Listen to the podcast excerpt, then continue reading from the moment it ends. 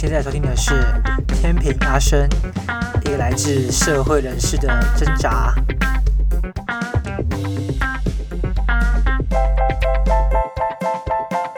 提醒你，防疫期间待在家里耍废，有益全体国民身体健康，万事如意。大家好，我是你的天平阿生，今天来到我们的 Podcast 第二集。第一集到第二集中间呢，我大概耍废了三四天，因为我真的不知道讲什么啊。因为你今天如果说要讲一个比较严肃的话题，那你很怕你讲错。再加上现在是疫情期间，每天我在家里办公的时候，我就想说：天哪，是不是该录个 podcast？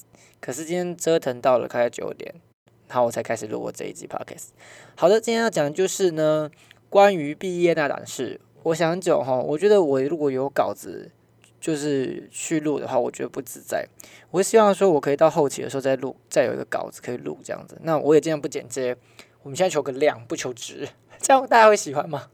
啊，还有爆音的现象，会不会有人就觉得说，天哪，这个 podcast 也太烂了吧？好啦，我不讲那么多，我就想要聊聊，就是有关于就是呃毕业这件事情。那为什么会想想聊毕业呢？因为我毕业也几年了，对，不要透露自己的年纪。但是我觉得，当大家在这个六月的时候，很多大四生啊，或者是即将毕业的这些。弟弟妹妹们都会想说啊，开始紧张。通常是这样的阶段哈，你在大三的时候已经发现你好像已经快要变出社会的社会人士了，好像有点太来不及的感觉。然后到大四的时候，然后很多人可能你就去实习啊，干嘛，你就开始有点慌张啊，他已经在实习了，那我是不是太慢了？然后到你毕业之后，你就开始慌张。那像我的经验就是说，我是一个比较超理性的人，就是我到。大学的时候，我就很明确知道，说我我就是为了要找到一个更好的工作才在读大学。虽然我连我自己的系所是干嘛的我都不知道。那因为那时候我读的是金门大学嘛，那就很多对岸的就是交流机会，所以就是很想试着去对岸就是试试看。因为那时候觉得哇，因为那时候还没有肺炎的问题，所以就哇，如果去一下，然后咸鱼翻身了。应该是很多台商会有这种梦想啦。那我那时候就哇，想说可以一个咸鱼翻身，然后就去对岸，所以一直很积极的想要去跟对岸的，就是一些呃台商也好啦，或是一些呃那边当地的地陪也好，去接洽，想在那边发展。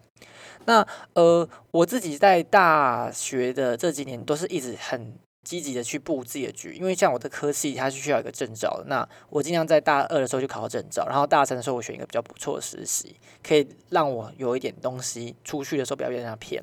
那的确，我大三的实习也做的，因为我们实习很短暂的，就两个月。那我也其实也是苦干实干啊，直接在这个行业里面，就是最脏最难做的都已经体验过。那我觉得很棒。那可是到了大四的时候，你还是会很焦虑，因为金门那个地方哦。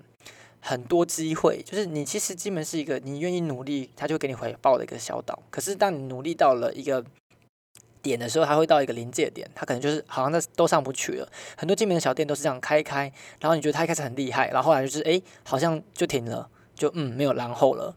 所以在金门是一个很容易实现你自己梦想，但是他要考验你的就是持久。持久度，你的梦想的热度多多久这样子？那我想想，我还是觉得我很不适合，因为那时候好像试了好多。那时候我有去过呃大卖场打工啊，但是那时候金门刚开一间超级大卖场，就是全国连锁的，不是全什么的。对，那另外一间三个字的也是蓝色的大卖场。那时候我去的时候，我的主管就很喜欢我，他就说很希望我可以留在这个大家庭。然后其实我也蛮喜欢这个 team 的啦。那经理就说呃。我们现在有一个方案是，你可以最高拿到二四 K，然后我就笑了，因为我这个科技出出去最低最低起薪就是三十 K，我为什么要拿你的 二十四 K 留在这里呢？然后那时候也没有多想，我想说我一定要学以致用，所以我就拒绝他的挽留。其实当下也没有拒绝啦，我自己一直在想要不要留下来。然后后来呢，呃，我这个相关科系在金门当地也有一些工作可以做。所以我也不会很紧张，我也想说，嗯，说不定也可以在那边跟雪阳姐的一个脚步这样子。然后一个朋友问我说：“阿胜，你要不要来做做看婚礼布置还是婚礼主持？”那我连婚礼布置、婚礼主持都去了，因为你知道我是一个话多的人。然后我就想说，好啊，那我就试试看好了。那到最后搞得自己很乱，就是完全不知道怎么办。所以毕竟四月到五月的时候，其实是一个慌乱期，就是自己什么都想做，什么都想试，然后觉得自己好像一旦失败了就完全没得救的感觉。然后啊，就是。其实大四在毕业前都会这种焦虑，那我自己呢，布局到什么程度？就是说我可能大一跟大二的时候，我就已经申请，就是二阶段的兵役就已经当完了。那我在这个二阶段里面也认识很多人，我觉得也不错。然后我基本上是可以直接毕业就就业的。但你要想，很多人其实没有去申请这个，就是我大一大二的暑假当然是要晚啊，然后之类的，很很多人都没有申请这个，那他可能会更苦恼。那我的经验是，我没有这个，反正我会不苦恼，因为很多人就说他毕业之后马上去当兵。他四个月可以慢慢考虑，其实蛮好笑的。你不一定会马上进去，除非你去申请，就是提早进入。有些甚至要到十二月才会收到入伍的通知，这样子。我觉得这样根本就浪费你的生命。我真的自己认为这样啊，所以我是一个很急迫的人。那所以我们话讲到就是呃所谓的毕业前的焦虑症，我觉得其实哈大家不要太紧张，因为不是说你晚出去几天几个礼拜，你就会呃。烂慢人家很多之类的，可是我觉得是应该这样想，就是说，如果你就是囫囵吞枣随便选了一个你还觉得啊不是很喜欢的工作的话，那还不如好好的挑一间，然后真正去认真的去面试一一两间，不要觉得说哦好像人家已经比你快，那时候我就这样子，我觉得人家比我快，那我什么也要快快快快快快快，然后后来你自己想要干嘛，你自己都没有想清楚，有东西就投。我记得那时候很很印象深刻。我那时候呢是七八月的时候，我有蹭到一次，就是实习交换，就是说他可以让台湾的大学的实习生去对岸去做一个呃实习这样子。那那时候是说可以在苏州昆山那边，就是昆山那边实习。然后我们就我就申请到了一个当老师的实习，就是去当个呃类似有点像是。呃，队服队服的领队那种感觉，就很梦寐以求的工作啊！我自己很喜欢小朋友，然后我又可以当一个类似孩子王这样子。那那时候就是那个实习完之后，我从昆山飞回来，从上海那边飞回来之后，那个焦虑感就开始爆棚。每一天都在想自己要干嘛，然后你就看自己呃女性同学，好不为什么不是男性？因为他们都在当兵。女性同学啊，要不就已经开始去公司里面开始做一个小职员啊。那就是说是已经到一个小主管的的阶了，因为我们大学生上去这个职业里面可以直接当小主管，你就很紧张，你知道吗？那其实老实说老实话，我妈妈其实没有给我很大的压力，可是我一直 push 我自己说不行，我一定要怎么样，我一定可能要赶上，然后要要怎么样怎么样，最后一直很很 push 我自己，甚至我去就去当外送员，然后我就交两一千块，然后报名，然后骑着我们家破车就开始去外送，我就是想把找事情做，让我自己冷静下来。然后后来才就是糊里糊涂面试到一间公司，然后就就过去。那其中有一次，我妈就只是善意的问我说：“你要不要去看一下？就是呃，就是世贸那边有一个就是就业博览会，你可以去看看，然后看看你有没有什么想要。”那时候我就暴怒，我就说：“我就已经很想，就是很认真在找工作了，为什么你一定要催促我去找工作？”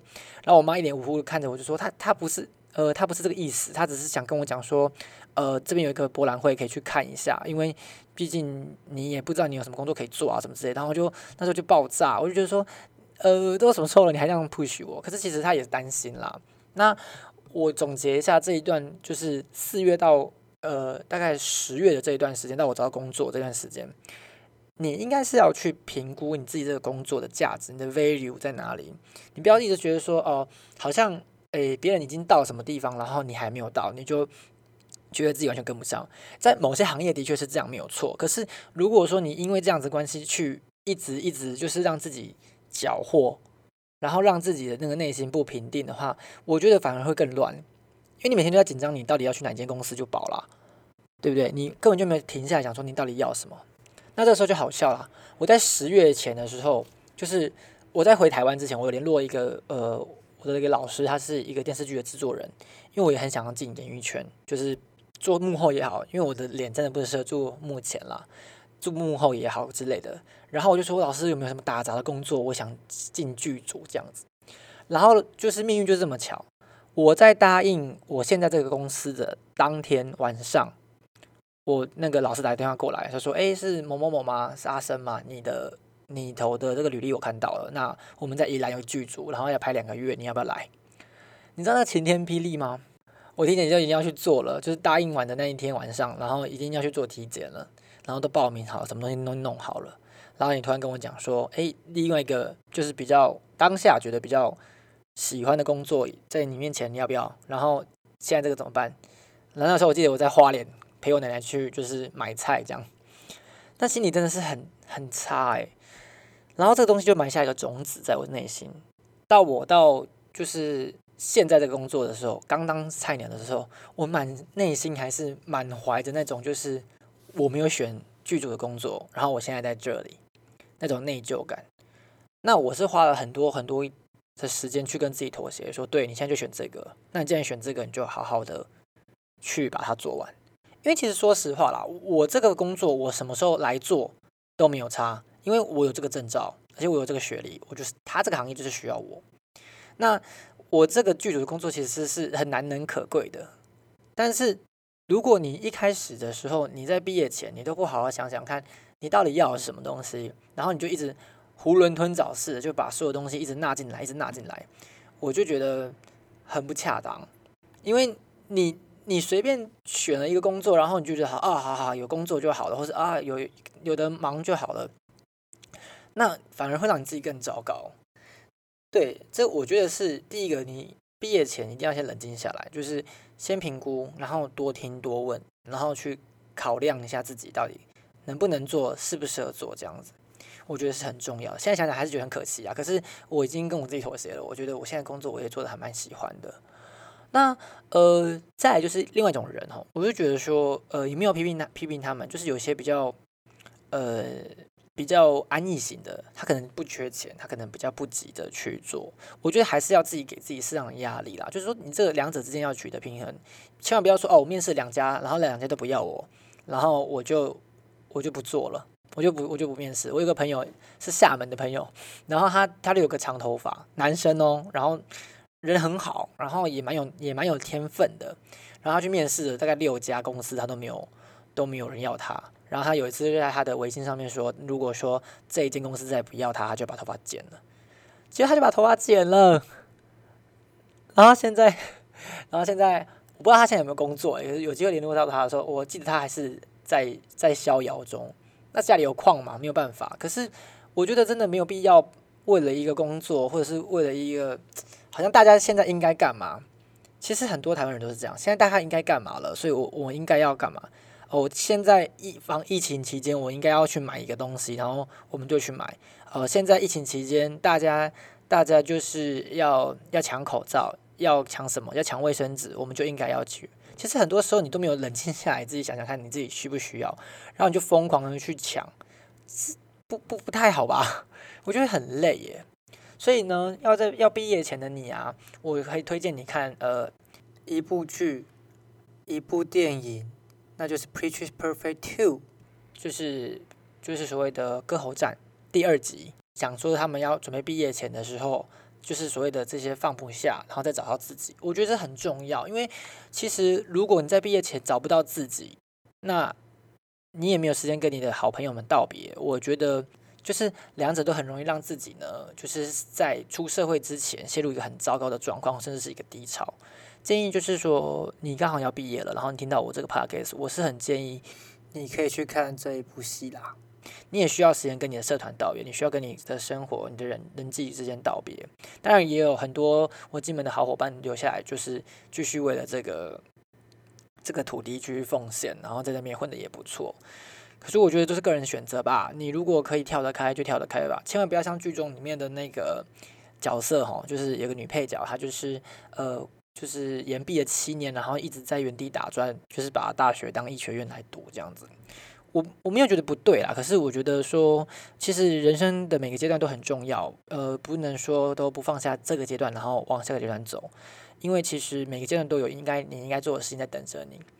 好啦，今天的 podcast 就录到这边。那如果你喜欢我的频道，希望你帮我按个订阅。那我是一个 podcast 的新手，我在前两天放弃了高品质的 podcast。如果你喜欢听我这边闲聊，好啦，那欢迎订阅我，我是天平阿生，我们下次 podcast 空中见，拜拜。